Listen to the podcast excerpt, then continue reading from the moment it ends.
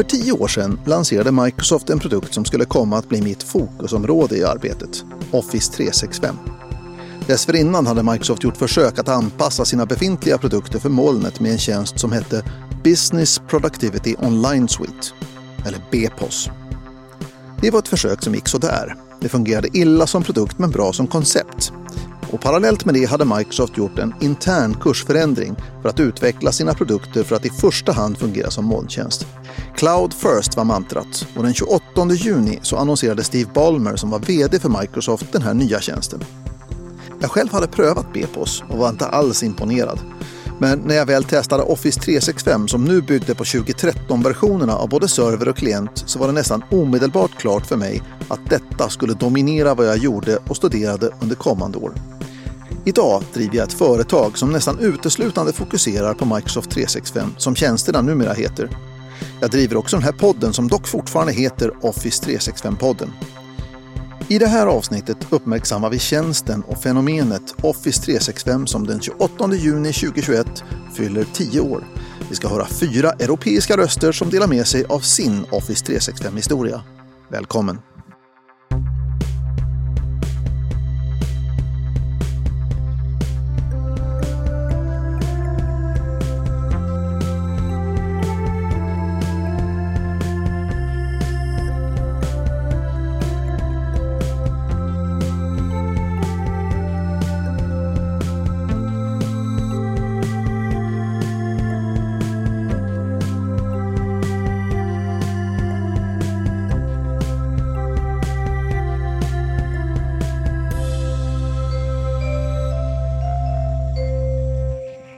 Marcus Eriksson är community manager på Sveriges Radio för Microsoft 365.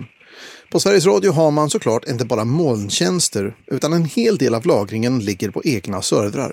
Ja, det är ju, eh, säkerheten är ju såklart jättehög med tanke på att vi har att göra med, med källor och källskydd och sådana här saker. Så vi har ju mycket på marken.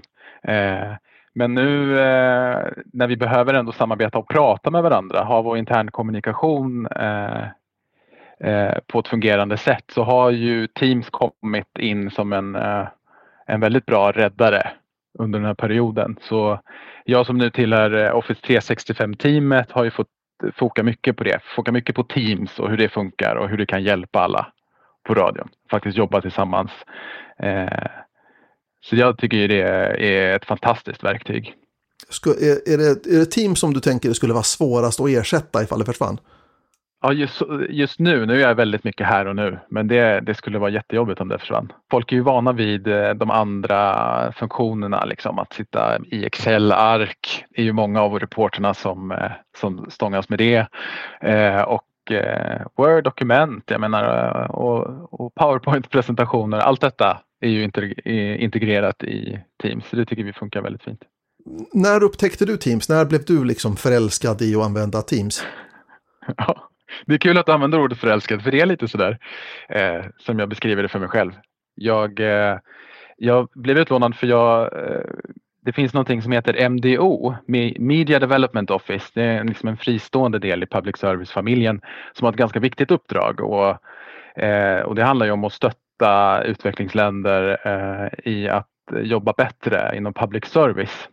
Och uppdraget nu var eh, att Eh, hjälpa kollegor i eh, Kigali i Rwanda. Eh, och det gör man ju på plats normalt. Man förbereder, man håller kontakt med dem och så kommer man dit och så kör man en peer-to-peer metod heter det. Man följer med, det är jättefint upplagt och det brukar även vara så där att en arbetsledare går bredvid en arbetsledare, en reporter går bredvid en reporter och så kan även de kollegorna komma och titta hur vi jobbar i vårt land. Liksom. Men det där, det där föll ju. Alla planerna föll när corona slog till. Eh, och i Rwanda var man så här, ja men vi hanterar den här eh, pandemin fantastiskt, det är bara att komma. Medan vi från eh, Sveriges sida kanske ändå kände att nej men vi, vi måste sköta det här på ett annat sätt. Vi måste vara med digitalt på distans och det var inte alls intressant. Men vi fick ändå lov att testa eh, och då landade det på Teams. Och det var för mig ett nytt verktyg. Eh, men blev ju hela räddningen. För jag upplevde kan jag säga efter de veckorna, hösten som vi höll på, att när det var slut så kändes det som att jag hade varit i eh, nyhetsrummet i Kigali och jag kände mig verkligen så. Som att vi eh, var arbetskollegor. så. Och hade gått bredvid varandra på ett helt magiskt sätt. Eh, och det hade inte funkat tror jag om inte det, den tekniken hade funkat så väl. Och jag minns, Eh, jag tyckte det var lite ironiskt nästan hur jag kunde ha de här eh, mötena eh, i Rwanda utan problem ofta faktiskt. Visst hade vi vissa tekniska besvär också. Men det gick väldigt bra överlag och sen kom jag ihåg att jag blev inbjuden till ett skolmöte till en skola som ligger i samma kvarter som där jag bor och då gick det inte alls. av någon anledning. Så det var fascinerande hur vi kunde hålla en sån eh, närvaro där på plats. Och så såg alla våra slutsatser ut. Det gick, eh, gick över förväntan faktiskt. Har det förändrat sättet att se på MTO-grejer i framtiden kanske? Eller kommer syftet, alltså jag tänker mig att när pandemin väl tar slut, så då står man ju mm. lite grann inför ett beslut där, det vill säga hur mycket ska man fortsätta att köra digitalt och hur mycket ska vara på plats? Mm. Jag, är ingen, jag ska säga det, jag är ingen talesperson för MDO, men eh, Eh, de slutsatserna som vi kunde föra vidare var att det här fungerar eh, om behovet finns. Sen tror jag att en prioritet, eh, något man önskar är att vara på plats för det ger en ändå en extra dimension. Och det fanns ju saker som man kände att man kanske går miste om ändå. Det blir något lättare att hålla en fasad eh, när man bara sitter framför en skärm. Eh, och det här snacket som, eh, som kan skina igenom vad man faktiskt förstod och inte. Det kan dyka upp när man är på väg från ett möte eller liksom går och pratar i en korridor och så. Men, ja, det, är, eh, det, är svårt att ersätta den här personliga kontakten och framförallt just de här eh, kanske inte så liksom, eh, styrda mötena utan mer kanske som sagt tillsammans i, i taxin eller i kaffekön eller något sånt där och så eh, mm. får man kanske en lite eh, lösare eh, konversation. Men samtidigt eh, så funkar ju Teams väldigt bra i mobilen. Det funkar väldigt bra om du sitter på en desktop och så. Och det var väldigt hjälpsamt där för du kunde ändå ha ganska mycket enskilda snabba möten med människor. Och, så lite närmare man säger den där gå till kaffeapparaten snacket eh, med hjälp av Teams också. Tack och lov. Eh, och vi hade ju såklart, det fanns ju väldigt tydliga hinder här. Vi hade liksom, om vi tänker eh, vi som var multimediaspecialister, reportrar och arbetsledare från Sverige eh, mötte ju kollegor som hade en annan vardag såklart, så det fanns kulturskillnader. Det fanns språkliga skillnader. Eh, vissa människor i Rwanda har jättebra franska men kanske inte jättebra engelska. Eh, alltid. Så, och tekniken såklart. Man, när man är på två olika platser så behöver man en person på plats eh, ändå där borta. Vi hade ett samarbete med en person som fanns på redaktionen som fick ha teknikansvaret och se till att liksom, mikrofonerna var på plats och, och sådär. Annars kanske det, men det var ju också ett hinder. Men vi överkom ju dem med hjälp av Teams på så sätt att det fanns chattfönstret eh, det vill säga om du har svårt att bara höra mig förklara någonting eller prata om någonting så hade vi alltid en extra kommunikation där att förtydliga våra frågor vi ställde eller sådär även i text. Och det hjälpte ju såg vi. Och handuppräckningen jättebra. Eh, och att man kunde dela och visualisera och visa saker. Det påverkade ju mig till den graden att jag nu har tagit det här liksom steget rent professionellt att, att helt foka på Office 365. Jag tyckte att jag eh, hade något att bidra med där. Eh, del, jag gillar ju tekniken men det är också väldigt bra att ha den här kontakten eh, och erfarenheten av journalistsidan. Mm. Så att man förstår båda världarna på ett väldigt bra sätt. Så den kärleken har blivit ett långvarigt förhållande nu. Ja.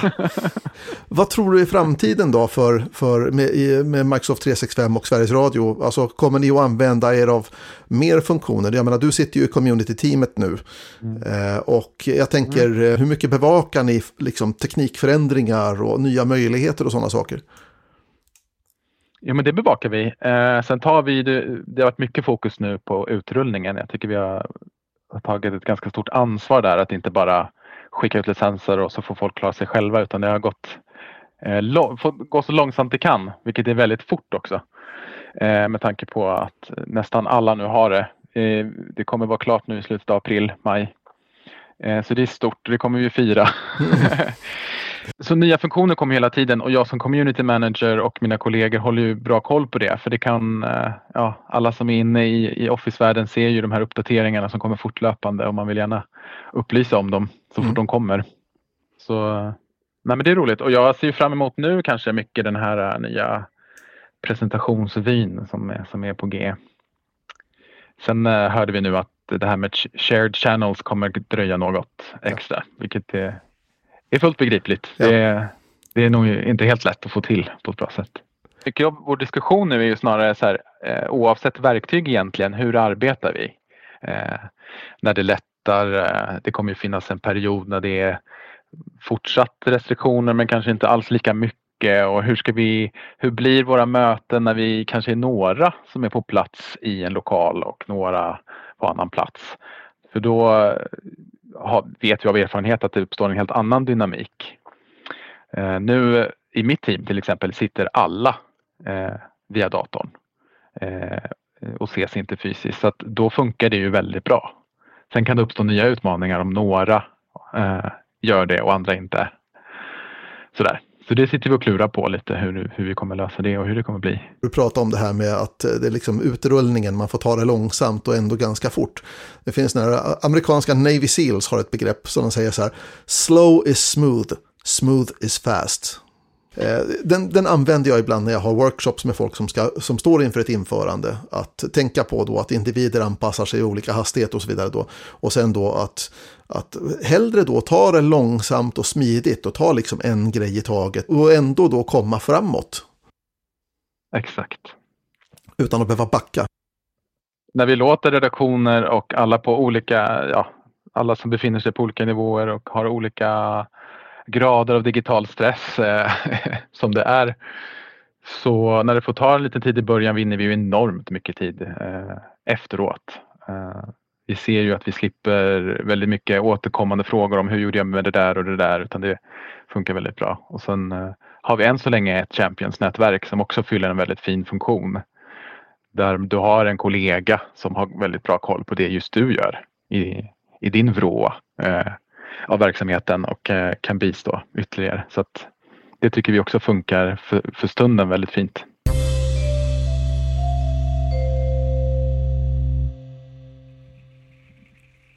Göran Husman är ett mycket välkänt namn när det gäller framförallt SharePoint och Exchange.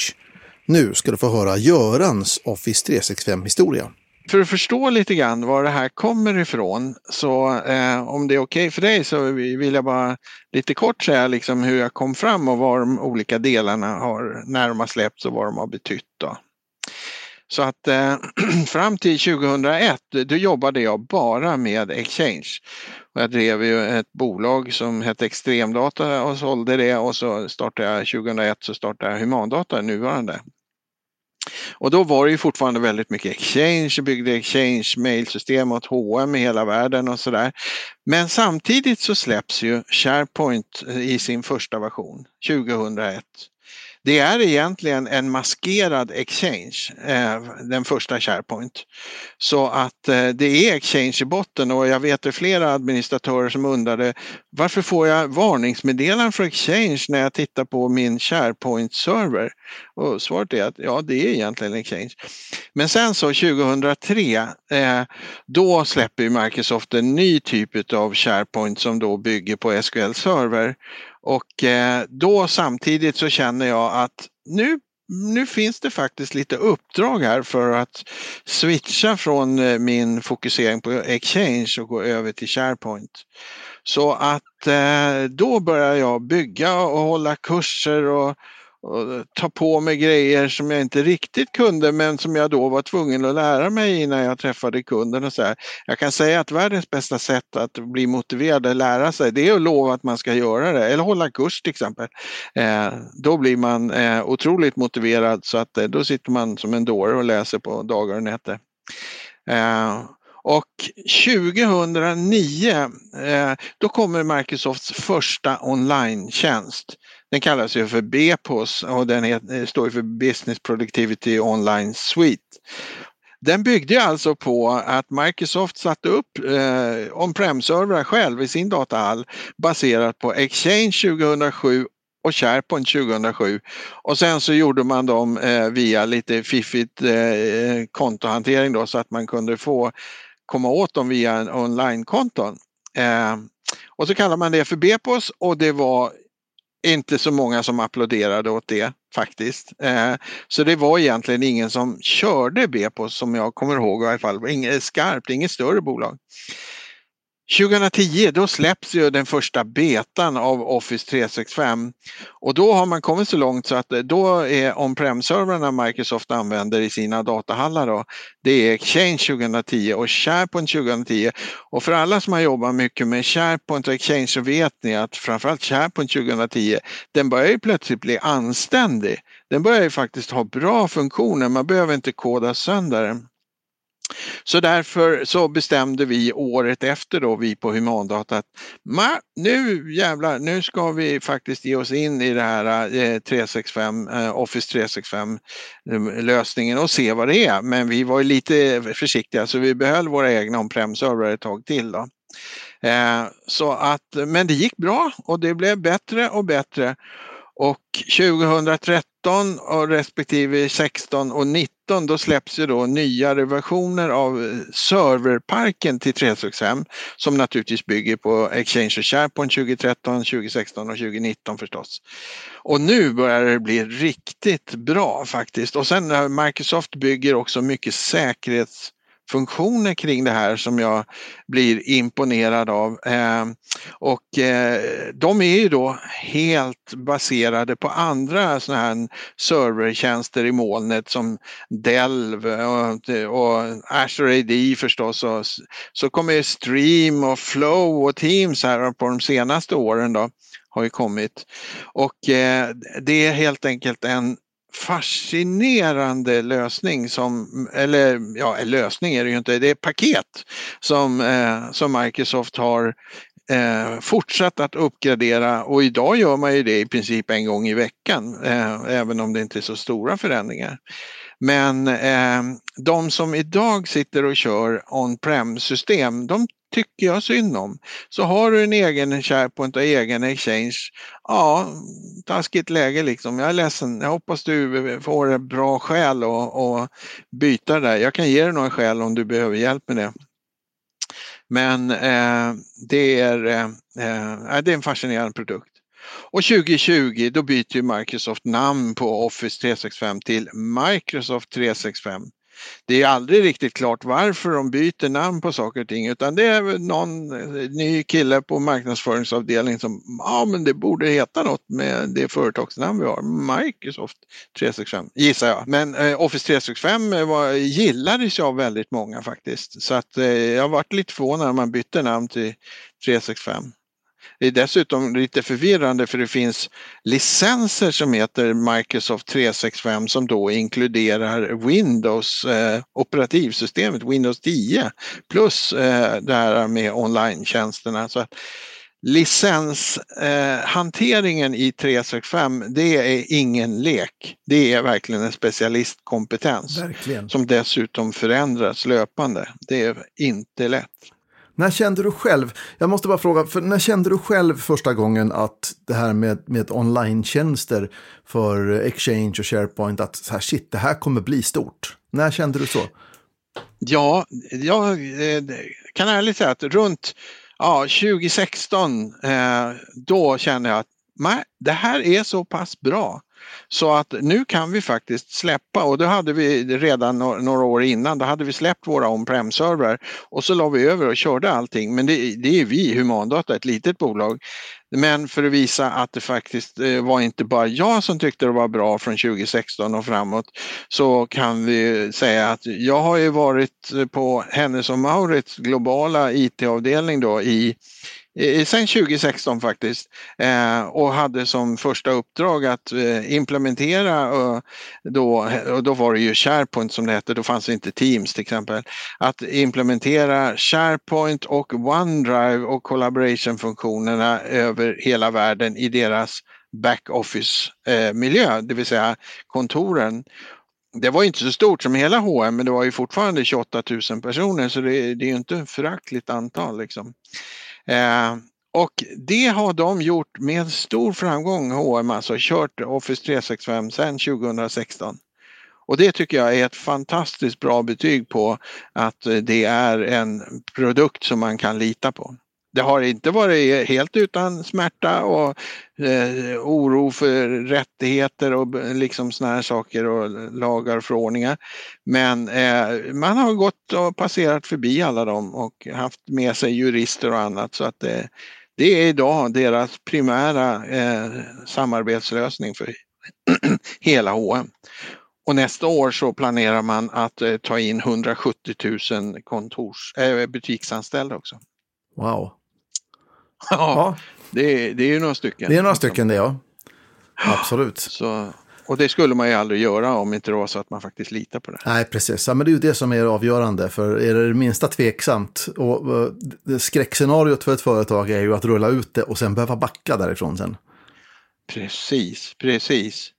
Och, och, vi ska, gudarna ska veta att inte bara på H&M utan många andra organisationer så finns det ju andra produkter som vissa eh, ja, vill eller kräver att man ska köra. Det finns ju allting ifrån Confluence och andra sådana här system. Eh, eh men de produkterna, de är bra, det är de, men de är ju, alltså det går inte att jämföra med 365, det är ju orättvist. Eh, de är alltså mycket mer nischade in till vissa grejer och eh, vissa funktioner som man till exempel kör mycket Gira så kan ju Confluence ha en fördel även om det går att köra Gira mycket bra med Teams också. Men eh, ja, det, det var en Ja, och så ser jag ju också att sen kanske eh, sen, eh, ska vi säga 2018, de senaste tre åren så har vi haft en enorm ström med eh, efterfrågan på eh, alltså kunder som vill ha eh, vår hjälp eller andras hjälp att köra 365 och implementera det. Eh, och det är också stora organisationer Eh, typ Handelsbanken håller på just nu och Nordea har gjort och, och liksom, så det finns eh, riktigt eh, krävande bolag som faktiskt gör det.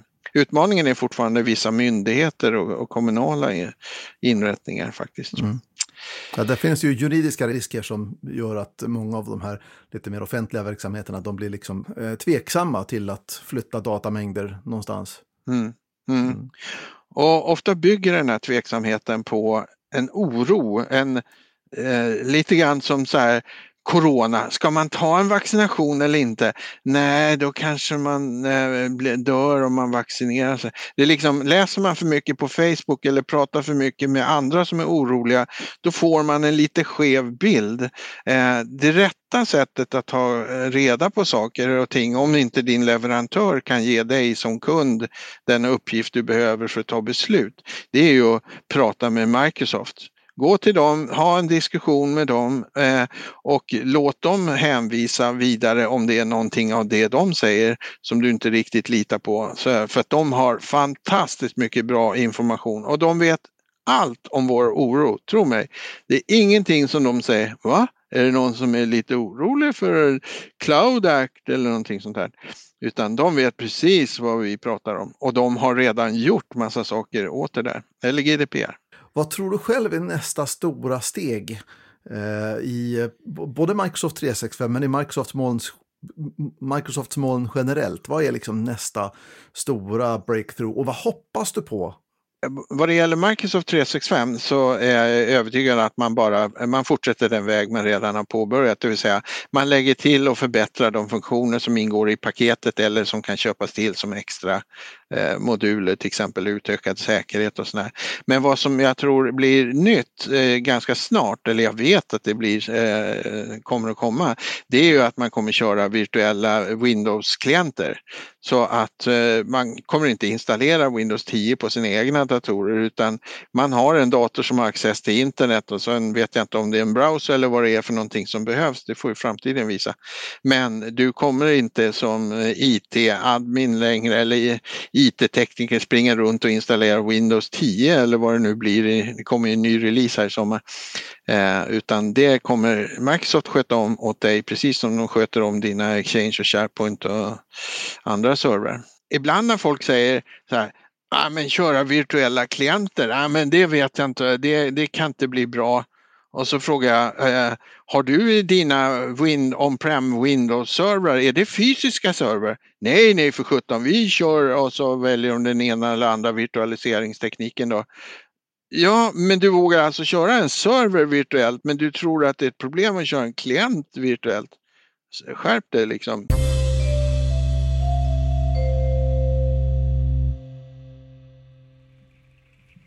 Joakim von Seidewitz är tysk konsult med inriktning på Office 365.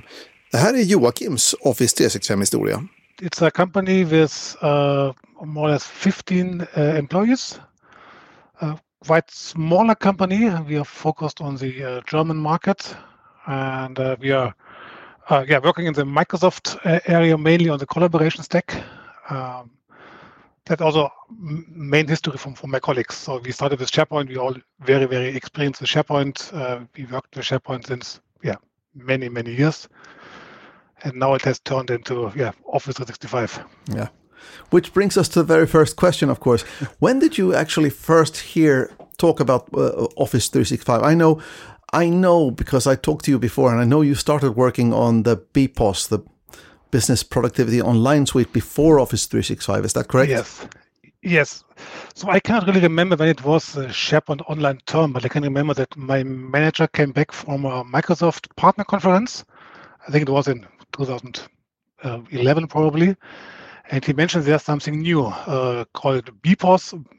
I did not really understand that topic right now at this time. And he mentioned, yeah, it's, it's cool. We should give it a try. And uh, as a SharePoint consultant company, we already had a lot of uh, certified um, employees already. And we also joined a Microsoft program, uh, um, the SharePoint Solution Deployment and Planning Services program. And as part of this program, we were enabled to also um, yeah, do consultancy for the for the BPOS.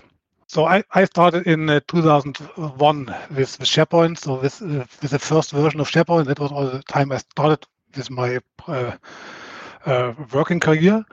And I started at a SharePoint uh, or a Microsoft company, a Microsoft partner company. And yeah, I started with, with SharePoint and I worked with all the SharePoint versions. Um, at the beginning, it was more kind of developer approach. Later, it was a consultant approach. And we did a lot of installations of SharePoint over the years on the company side. Uh, we did the operation for SharePoint, uh, the customizing of SharePoint. So we were really very, very skilled on uh, uh, SharePoint 2007, SharePoint 2010.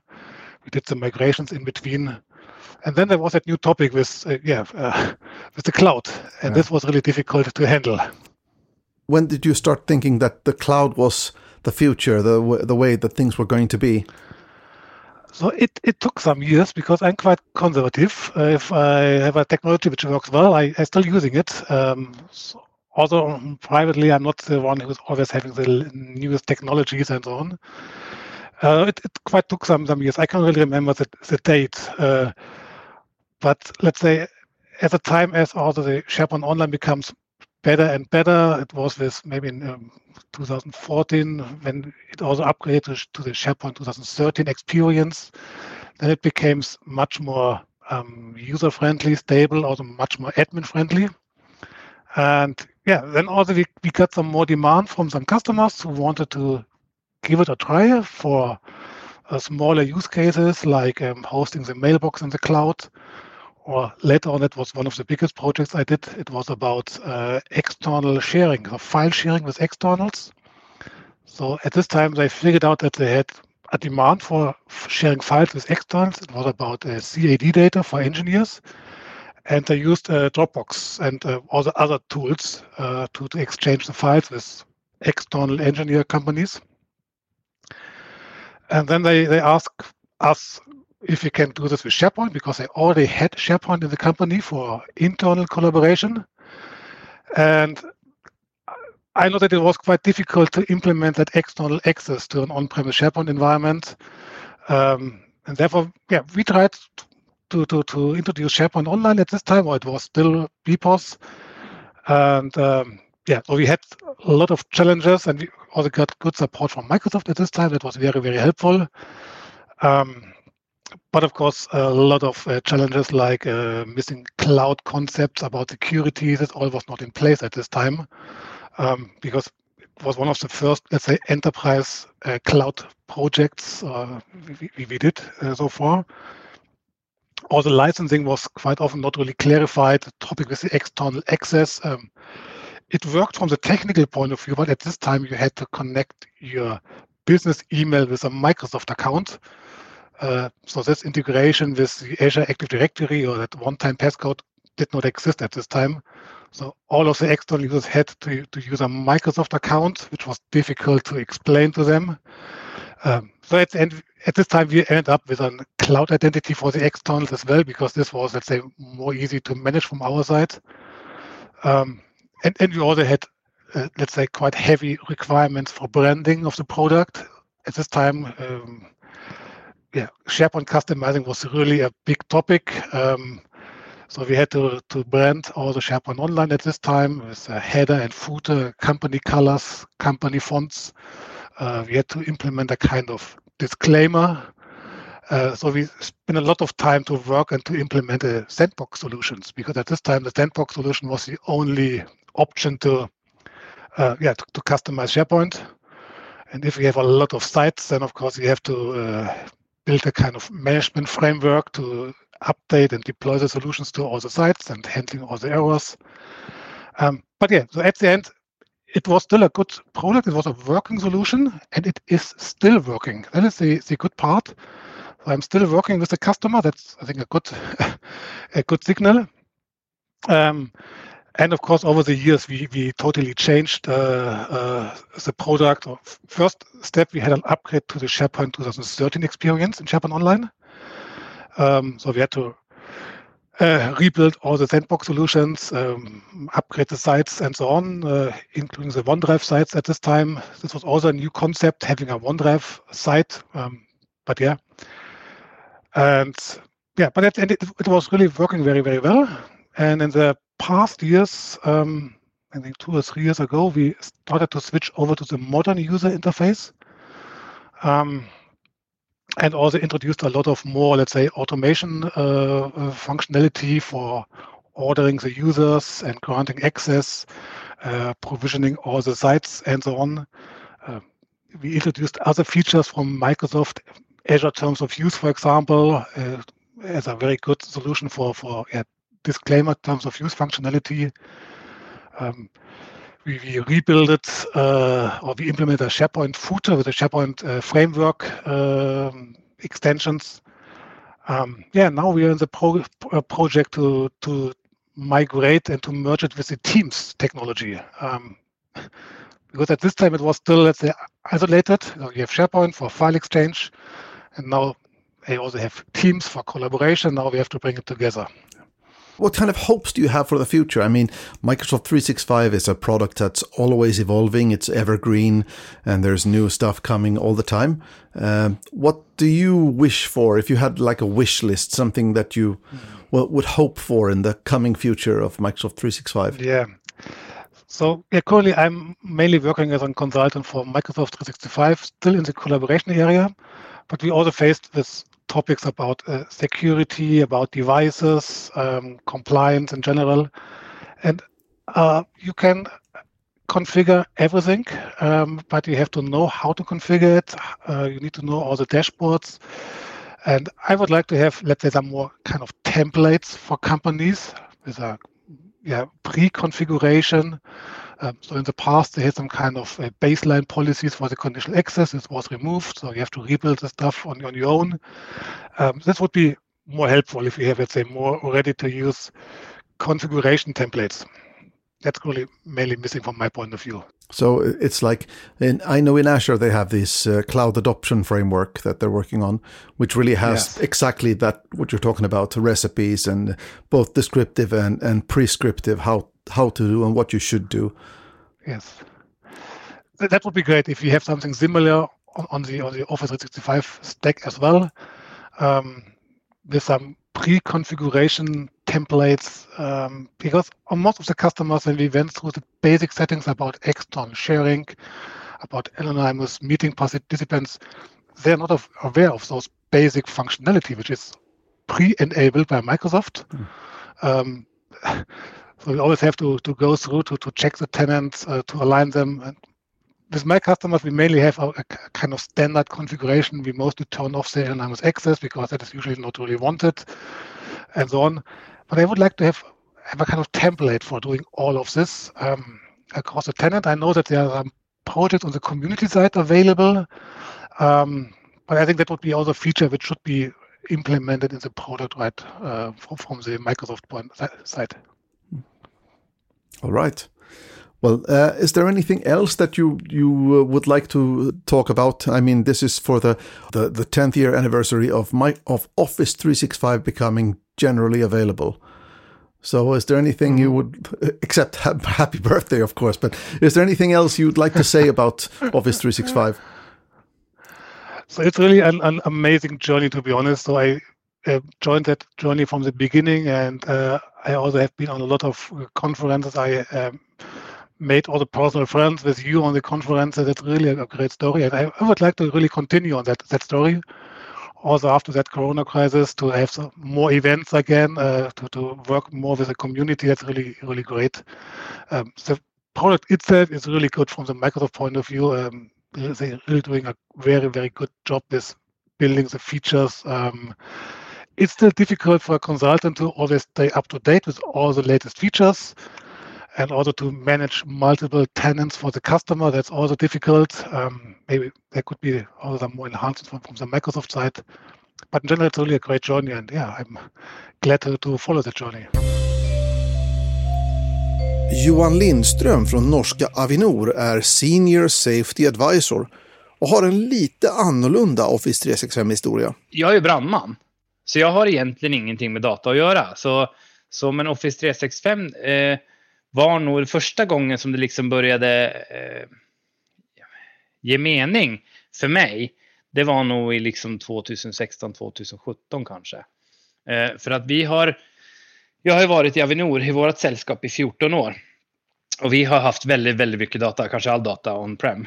Så, så det har liksom inte alltid varit något stort eh, behov för, för eh, något annat. Men, men när vi såg hur mycket data vi producerade så här så, så valde vi i 2016-17 att lägga över eh, Exchange.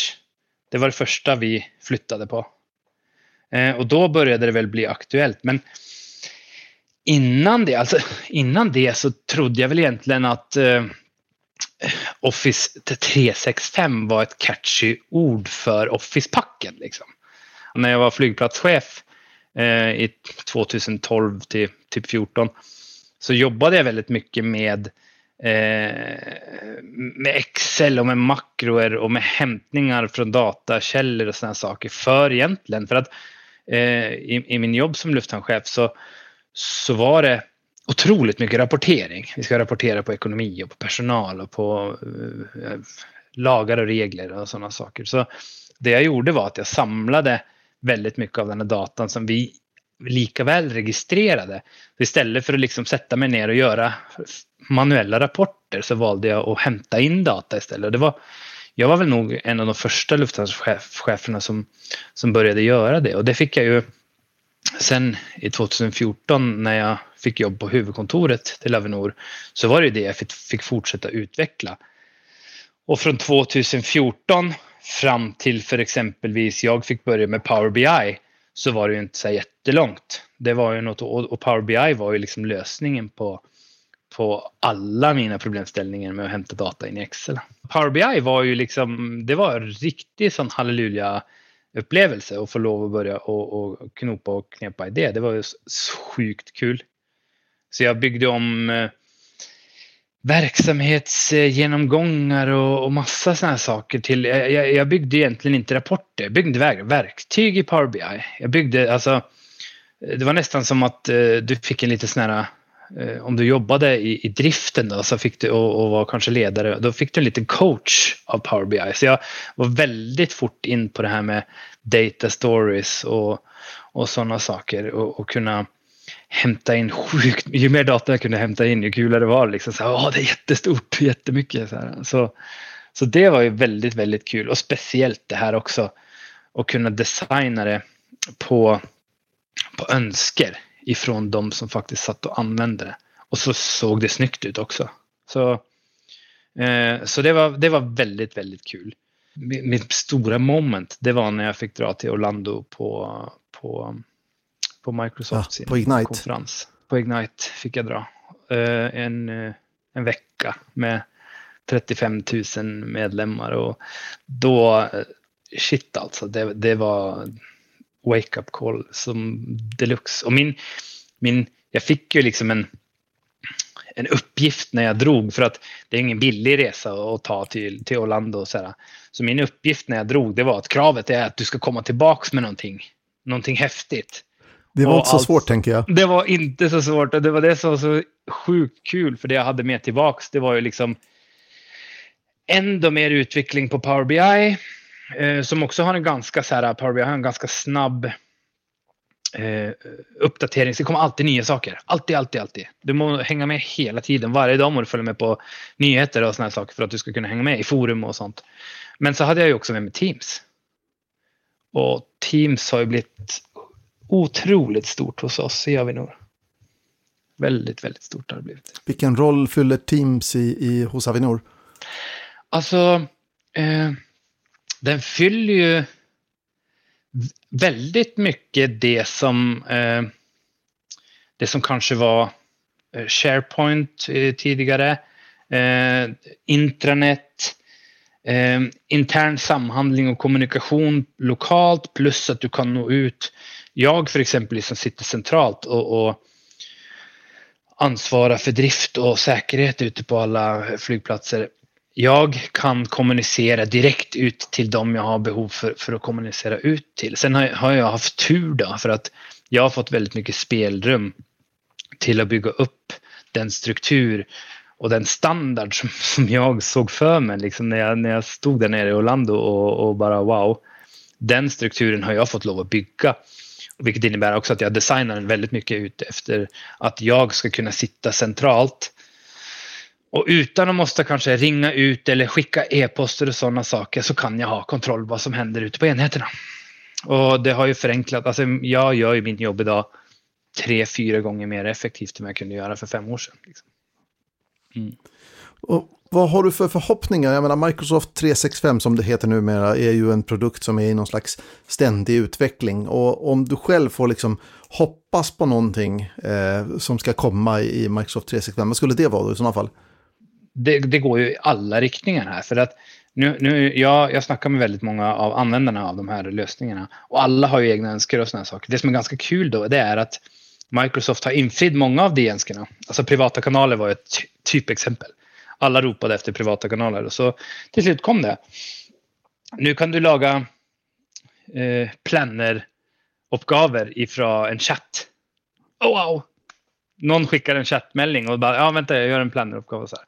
så Microsoft gör ju sjukt mycket rätt. Jag har en kollega här som, som jag jobbar länge med och han sa det, alltså hade jag vetat det här så hade jag köpt aktier liksom i Microsoft för länge, länge sedan. För det här är helt, de gör ju någonting väldigt, väldigt viktigt.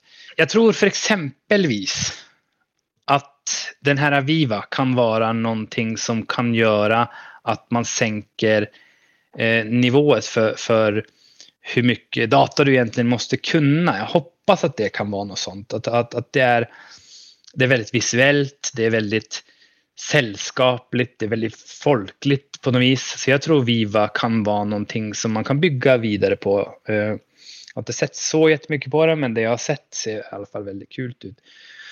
Och jag menar sen när jag var på Svalbard när, när corona slog till för fullt.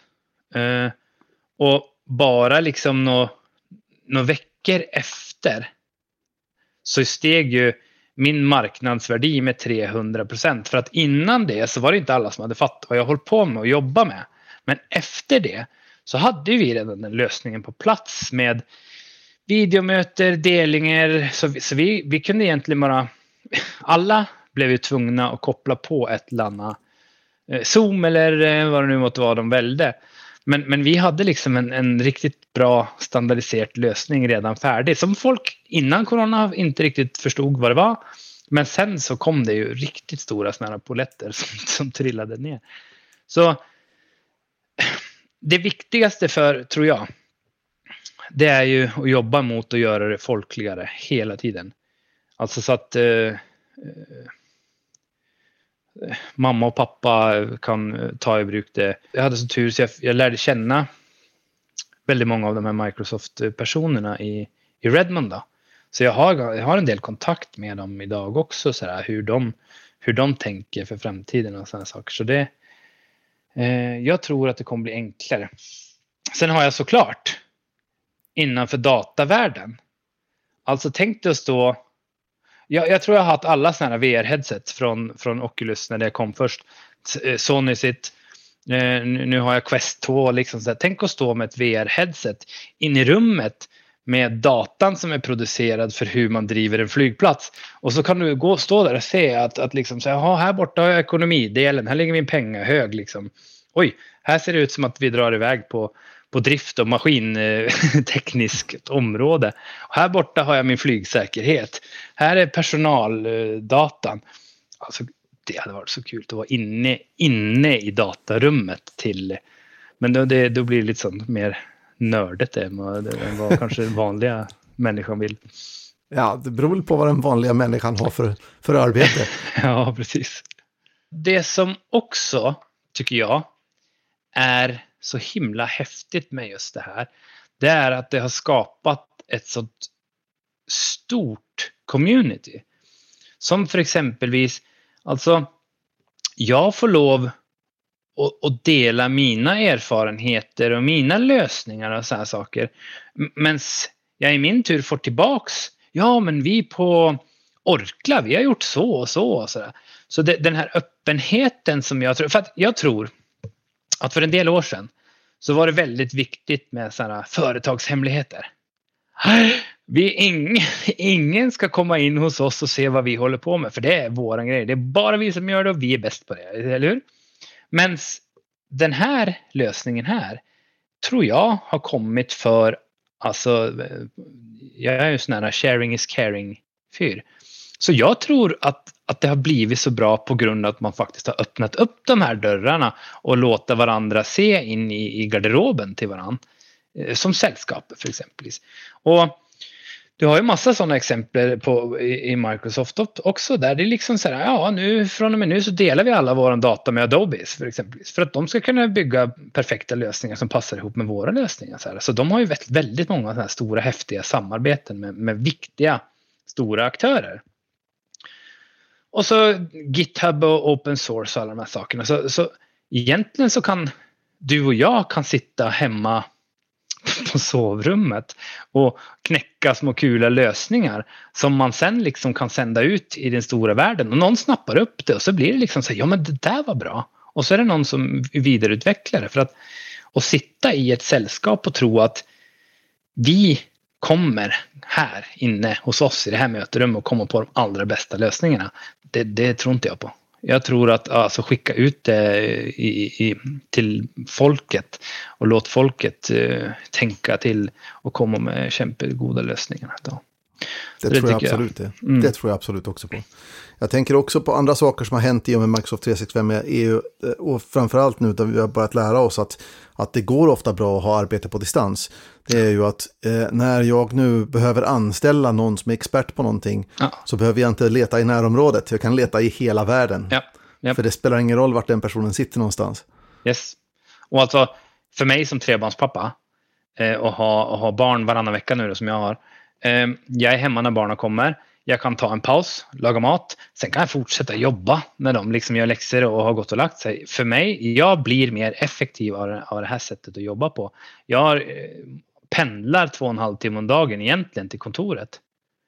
Det är två och en halv timme som jag skulle kunna sitta och jobba. Ja. Så det jag är... Och, ja, som sagt, Teams och Office 365 har verkligen, verkligen, verkligen varit en, en nyckel till den successen som ändå har blivit. Då. Så ett otroligt viktigt verktyg i min, i min vardag.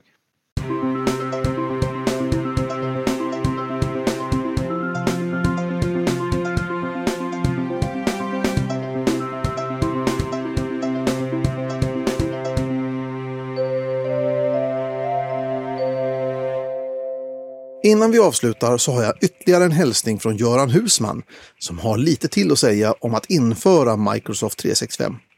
Ja, eh, jag vet ju att eh, när jag har träffat på, folk som har velat köra i 365-miljön men kanske inte riktigt eh, vågat så, så har det ju varit invändningar av den typen att ja, vi vill äga våra servrar och sköta om dem själv. Vi vill liksom kunna gå och klappa på dem rent fysiskt så här. Ja, och det gör man ju om det är ett litet bolag, säg 50-100 man. Och så där. Men om det är ett större bolag då har de ju inga egna servrar. Då, har de ju, då låter de ju Telia eller någon annan sån här stor operatör ta hand om servrarna. Och då har man ju egentligen redan gått över till en slags cloudlösning fast vi kallar det inte för det. Det är någon annan som driftar din IT-miljö och det är precis vad Microsoft gör. Så det är ingen skillnad på det och vad Telia gör bortsett från att Microsoft naturligtvis har mycket större kapacitet att hantera det där och mycket bättre insikt eftersom det är de som skriver programmen och utvecklar. Så att eh, den, eh, de argumenten eh, de har jag svårt att förstå faktiskt. Eh, en annan invändning som jag har sett eh, från folk är att ja, men om vi går över till 365 då, kommer det, då måste man ju lära sig så mycket. Det kommer ju nytt hela tiden. Det är bättre att det kommer en uppgradering när vi bestämmer, typ var tredje år eller vi kanske hoppar över ett eh, eh, avsnitt eller så att det är sex år liksom. Eh, och det, ja, det, det är helt enkelt så att tekniken idag måste hänga med de krav som finns. Alltså om någon tittade på Facebook hur det såg ut i första releasen så skulle ni kräkas och fråga hur 17 kunde ni acceptera det? Alltså lösningarna som eh, organisationer erbjuder måste följa med i utvecklingen. Och det är därför det är så viktigt för Microsoft och för oss som kunder att ha ett system som det. Eh, några andra saker, och vi var inne på det lite grann eh, här förut, då, det är ju med eh, med behörigheter.